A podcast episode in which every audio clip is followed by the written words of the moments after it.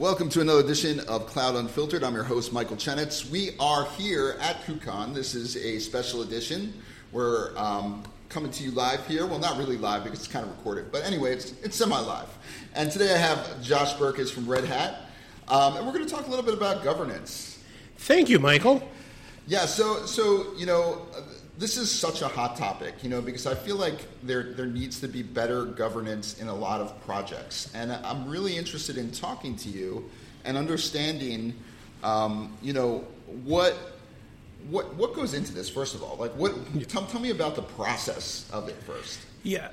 So this is something that actually a lot of projects need help with Yes. um, because you know you start a project, like you say, you start a project for a Kubernetes network overlay driver, right? Yeah. Um, and you do that because you're a talented network engineer, not because you're good at writing rules on on how pull requests are going to be evaluated. Yes. Right.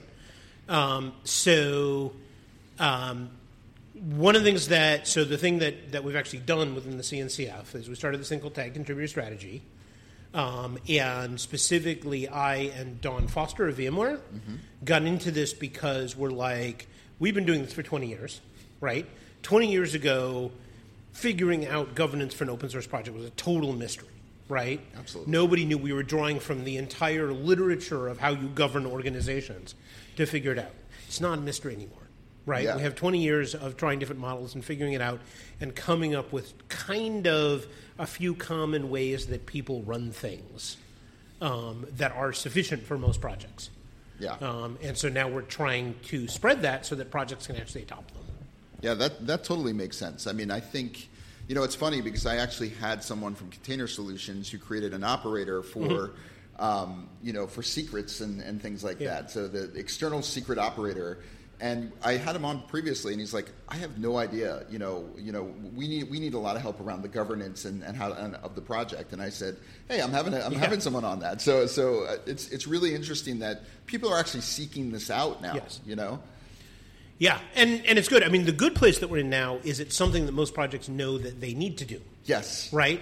Whereas I'll say, you know, even five years ago, it was something that a lot of projects thought that they only needed to do when they got really big. Um, the um, one of the ways I explain it to maintainers actually is that an important factor in governance is avoiding long run-on arguments. Nobody likes those. yes, And the thing is, when there's a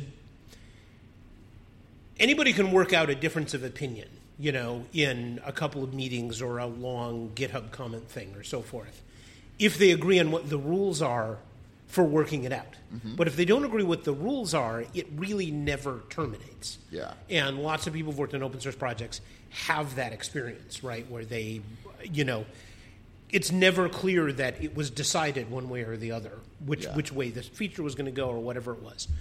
And so I really strongly encourage, you know, people who even have a tiny project, right? A tiny project with three contributors, you know, that sort of thing, come up with really tiny, simple governance. You know, we provide some example templates, really tiny, simple governance at the beginning because you only have three contributors. You don't have time for some of these arguments.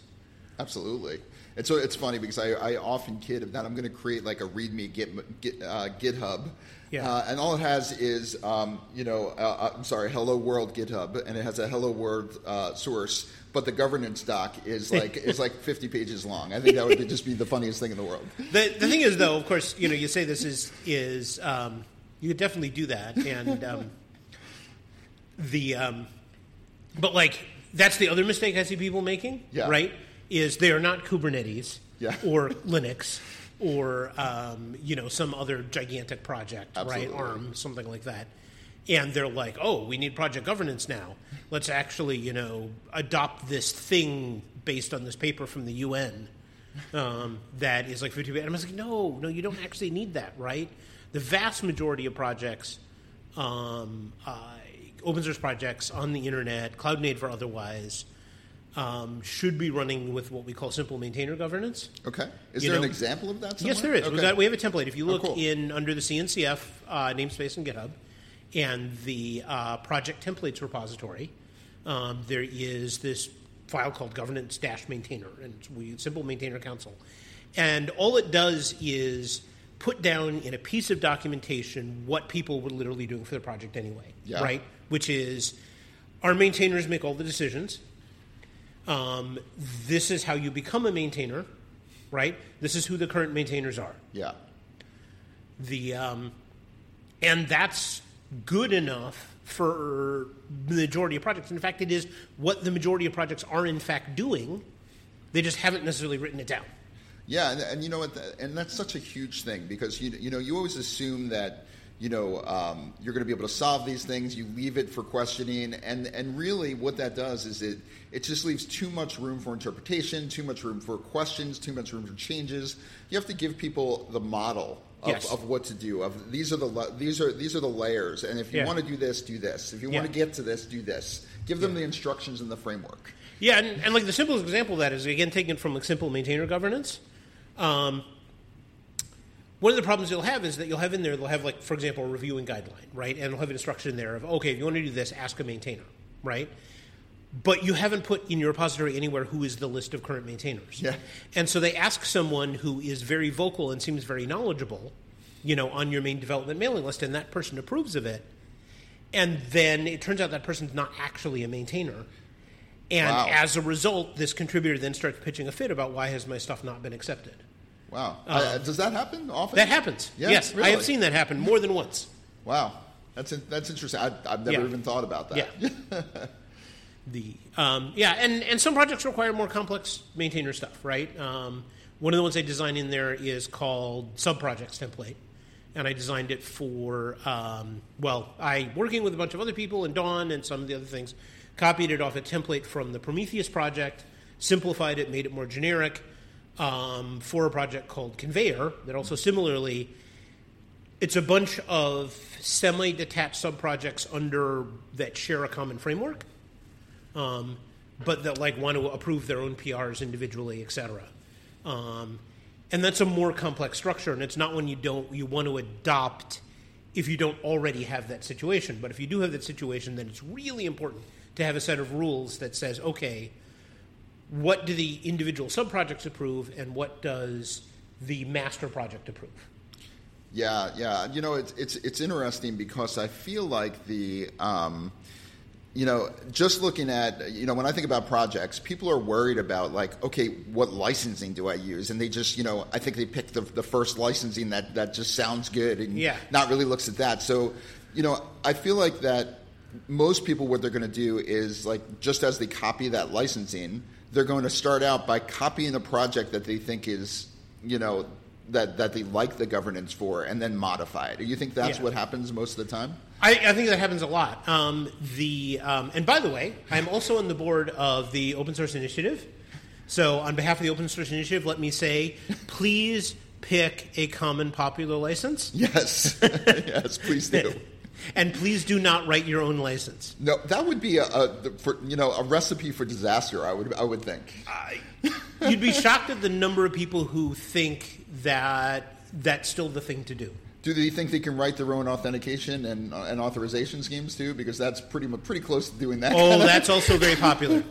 That is also very popular. you know, and I, and I think that's those those are the types of things that me, as you know, doing a little bit of development, I wouldn't touch. yeah. The um, but um, yeah, so the people copy a lot, and actually we've Yeah. had this. The um, one of the reasons to do the project template in is that one of the ones that people copy all the time is the Kubernetes one, of course. and there's a couple of problems with that. One is a bunch of the stuff is kind of messy in its writing style because for Kubernetes we developed it from scratch. Yeah. Right. We didn't have good examples, but it means that what's there currently is not necessarily as clear as it could be.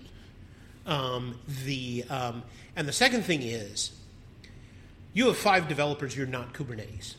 You do not want to copy Kubernetes layered multi-committee um, governance structure Yeah. right? Because you don't have the people to occupy all of those positions. Yeah, absolutely. Start smaller than that. Yeah, yeah. So I know you mentioned that there's a maintainer file, and, to, and and you could absolutely do that. But what do you suggest as like first steps if, if let's say we, they're not going to use that? Like, what are the steps people need to take to start governance? Are there things to think about? Are there things like what are the common elements? Um, well, I mean, the common elements, and this is you draw it from one of the maintainer thing, is that first of all, the leaders need to be identified. Yeah. Right. There needs to be like in writing who are the actual project leaders who are allowed to make decisions. Yeah. Right. That's actually just kind of a big thing. Yeah. Um, and a, a thing that is often missed. Um, I, I've actually seen organizations with surprisingly complex governance structurally, and then they don't actually keep the committee lists up to date. Yeah. That happens quite often. I, Um, yeah. I notice. Yeah. The um, and um, and then if somebody disputes a decision, you have a real problem, right?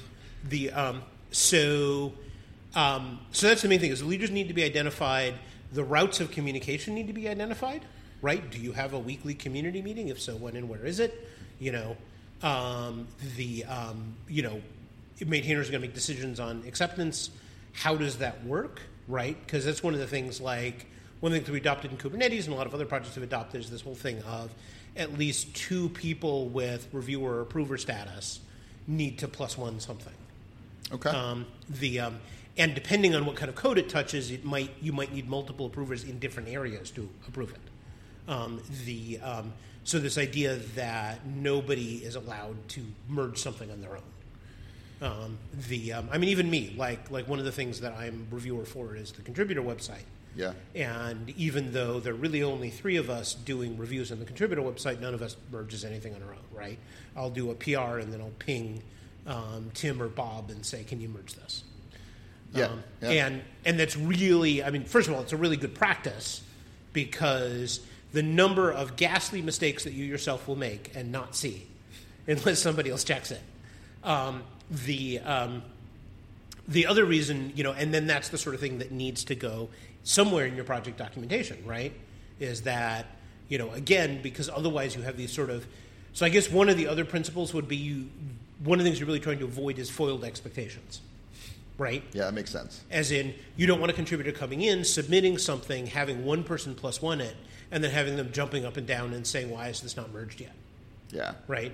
Um, and if it's written in there somewhere, oh yeah, two approvers need to actually, you know, or approver from each code area needs to approve this. Um, then, then you know, even if they are hopping up and down, you can point them to the docs, right, and say this is our process. Do we get down to the level of like, here's the SLA for this approval time? Do we do? Do you get down to that level, or Ideally, yes, right. That would be a lovely thing to be able to fulfill. yeah, but probably not Yes. not practical, or I have I know no projects where the the SLA on response is not aspirational. yeah, okay. um, because you know It's- every everybody's a little overworked. Everybody's um, overworked. It's different time zones. You got to get people together. There's communication methods. You know, yeah, all kinds the, of things. Um, um, you know, so like every project wants to make the guarantee that everybody's going to get a review, yeah, but realistically, they can't necessarily. Um, the um, and, I'll tell you right now, Kubernetes does not make that guarantee Yeah. um, that everybody's going to get a review. Um, we try, but you know, with whatever it is, three, four hundred PRs submitted a week, it doesn't a- always happen. yeah. That's an amazing amount. I Yeah. mean, I've never I've never really heard the amounts Yeah. until you just said that. But that's that's insane. Yeah, and so that's why, and again, we get into project documentation here, right, and setting people's expectations correctly. Yeah. And we say in the whole guideline to contributing to Kubernetes, we say, hey, you want to join a SIG, one of the project committees, and you want to participate in that SIG and tell them about your PR. Um, don't just submit it via GitHub and expect that it's going to get picked up by somebody because everybody is super busy, right? And one of the things that we want to know about your PR is if it changes something, are you going to be around to support that change a year from now, two years from now? Um, and that requires actually kind of knowing you personally. So what what happens if somebody's not around to support it anymore? Do we do, is there does there have to be some kind of governance that says okay if this PR is no longer supported there must be someone that you hand it off to there must be someone that either wants to take it over or or we get rid of the, that you know kind of merge or like what what happens? You, the problem is that's not anything that you can really enforce. Yeah, Right? yeah. Um, because, I mean, among other things, like on, on the most sort of dramatic thing is, you know, whole companies go out of business. Yeah.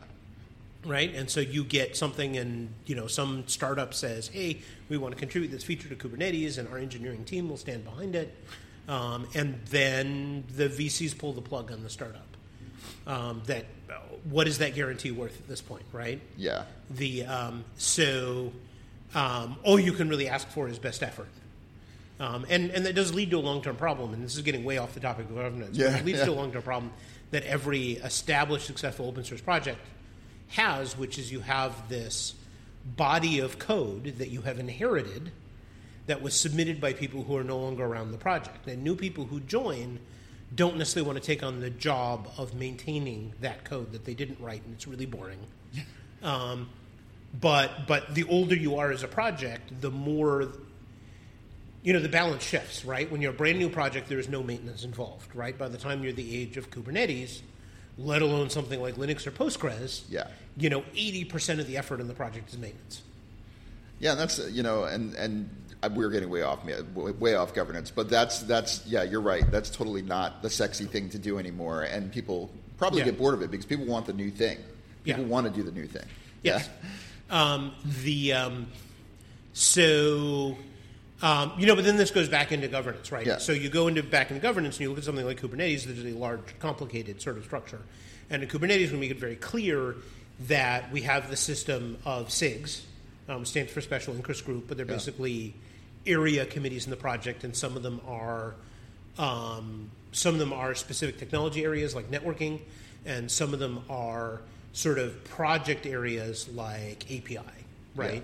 Um, the um, and um, and those SIGs have leads who are the approvers for stuff in their area, and the approvers have the final say on something that goes into their area, right? And we try to make that structure clear to people because that's how their contributions are actually going to be evaluated.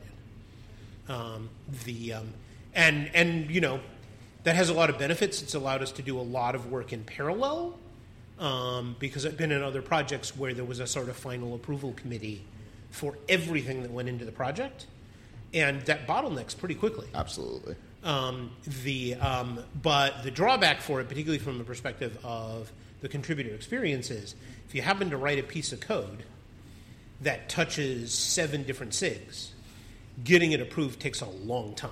Yeah, yeah, I can imagine. I mean, so what's do you know the history of like a special interest group? Is that something in technology that's come up fairly recently, or has it? Have a Oh no, no, no, no! That goes. That goes. Um, I don't know who started the term SIG. Yeah, yeah. I, I'm it's a curious Unix. that. It's a Unix thing. Yeah, I- I know it goes back as far as the IETF. Yeah. Um, I probably actually goes back further. Okay. Um, I was just curious. Yeah, and um, yeah, and so that was a it was a Unix thing, um, uh, and and you know IET net, networking Yeah. thing. Yep. Um, they aren't really you know you can call your groups whatever you want to call them, right? Absolutely. Because we actually did this thing in the the CNCF set up committees and initially called them SIGs, which was then creating a lot of confusion with the Kubernetes SIGs, particularly because some of them have overlapping areas of responsibility. Oh, man.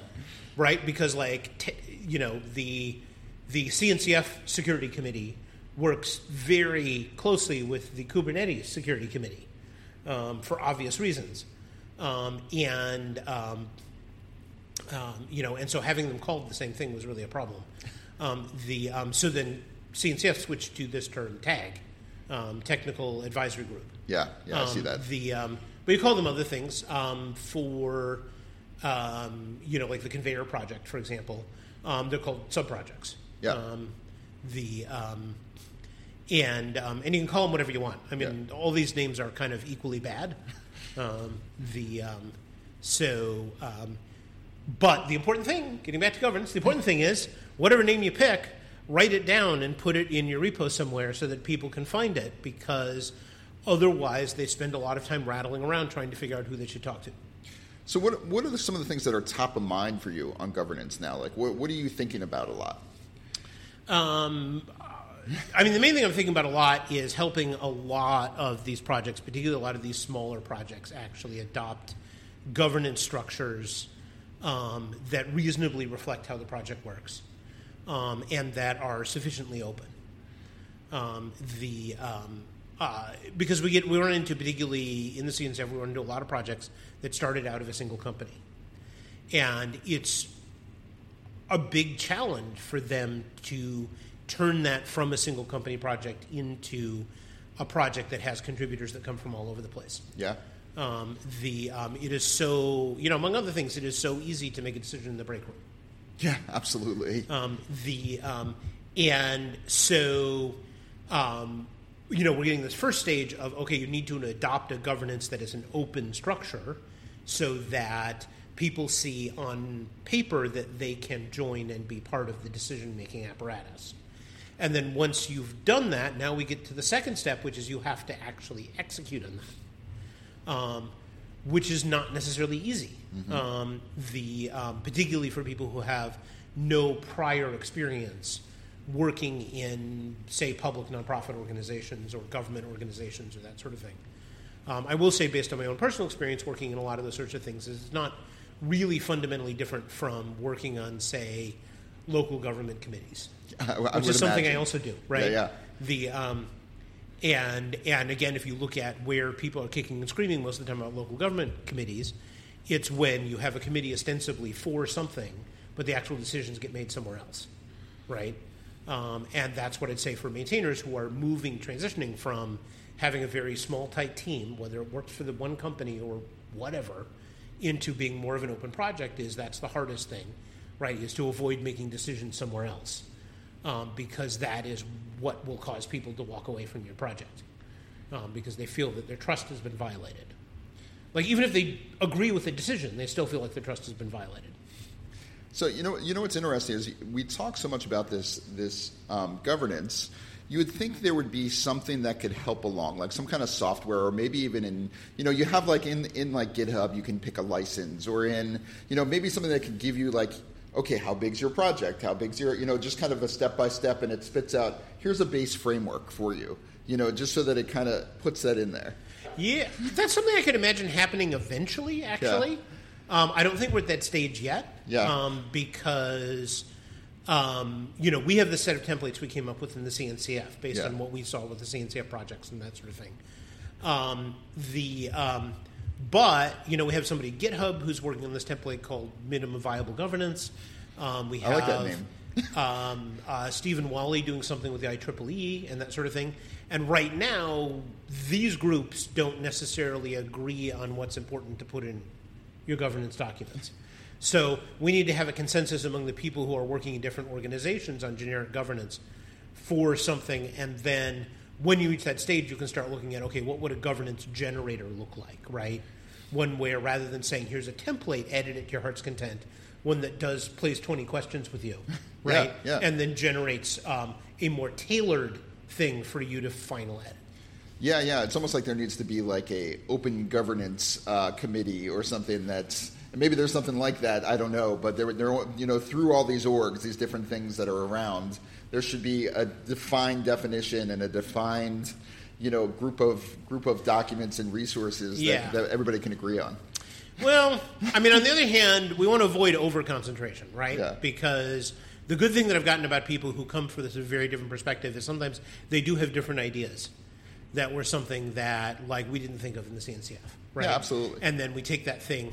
Because, for example, we wanted to add a generic template for a value statement um, to uh, the. Um, to to be used in a um, in a governance document, right? Because setting, explaining what your project values are is very important, right? Um, because it gives contributors, participants, an orientation on what your project cares about, um, and um, the um,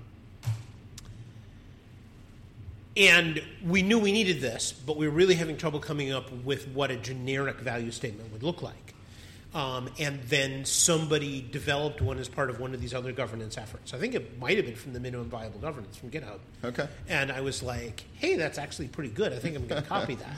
Right? Yeah. The um, so so we don't want to like choke things off by turning it into a standards committee. I don't think we're anywhere near there yet. Okay. Um, the um, but uh, it would be good to have a thing. Like something that we can just collaborate ideas. yeah, and, and maybe Yeah. maybe honestly, it would be like attach something to Open Source Summit or whatever. Yeah. Um, and and have the people who are actually working on providing governance instructions to projects to collaborate up and share notes because I do feel like there is we're at the stage of having an excessive amount of duplication of effort. Like I said, we do want to have some differentiation, some parallel Yeah. effort. Yeah. But I feel like too many people are starting completely from scratch. Yeah, and that's really, I mean, that's never the right thing to do. I mean, there's there's so much stuff that's out there. Even when you write code, I mean, developers, I, I and I've said this many times before. I'm, you know, consider myself one. You know, we're lazy in a good way, meaning that if there's an API, we're going to consume it. Yeah. We're, you know, we're going to just Yeah. create glue code. So the same thing should apply to governance and apply to everything else you do. If you're not going to create it from scratch in the other way, don't create it from scratch now either. Yeah. So yeah, very, very, very interesting. Um, I'm actually interested in governance. I mean, I, th- I think some people think that it's just something you have to do, but I actually find the topic very interesting. You know, so um, you know we're we're actually getting a little bit um, towards the end, but I did want to ask one question that uh, I always I've been asking all week, and that is. We are at KubeCon. Yes. Uh, we've, you know, you've you've probably you know probably better than a lot like what projects are out there, but there's so much that's around here. Is there anything that you're super excited about? Is there anything that's new that you saw that you're like, oh wow, this is pretty cool?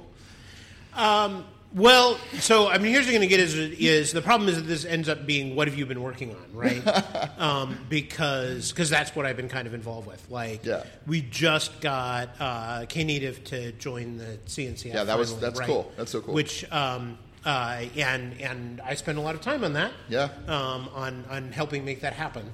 Oh, that's um, awesome. The um, so um, I'm very excited about that um, too. because um, it means that we have a lot broader base of potential contributors that realize that they that Knative is open to them, right? Because it was kind of a four company project for a long time, and and people who didn't work for one of those companies might not have felt that they were free to contribute, um, and, and having it in the CNCF makes that clear, um, and and maybe having more projects in addition to KEDA, you know, and, and other projects pick up on use Knative's tooling for event driven development in their own tooling, right? Yeah. Because it's now part of the ecosystem.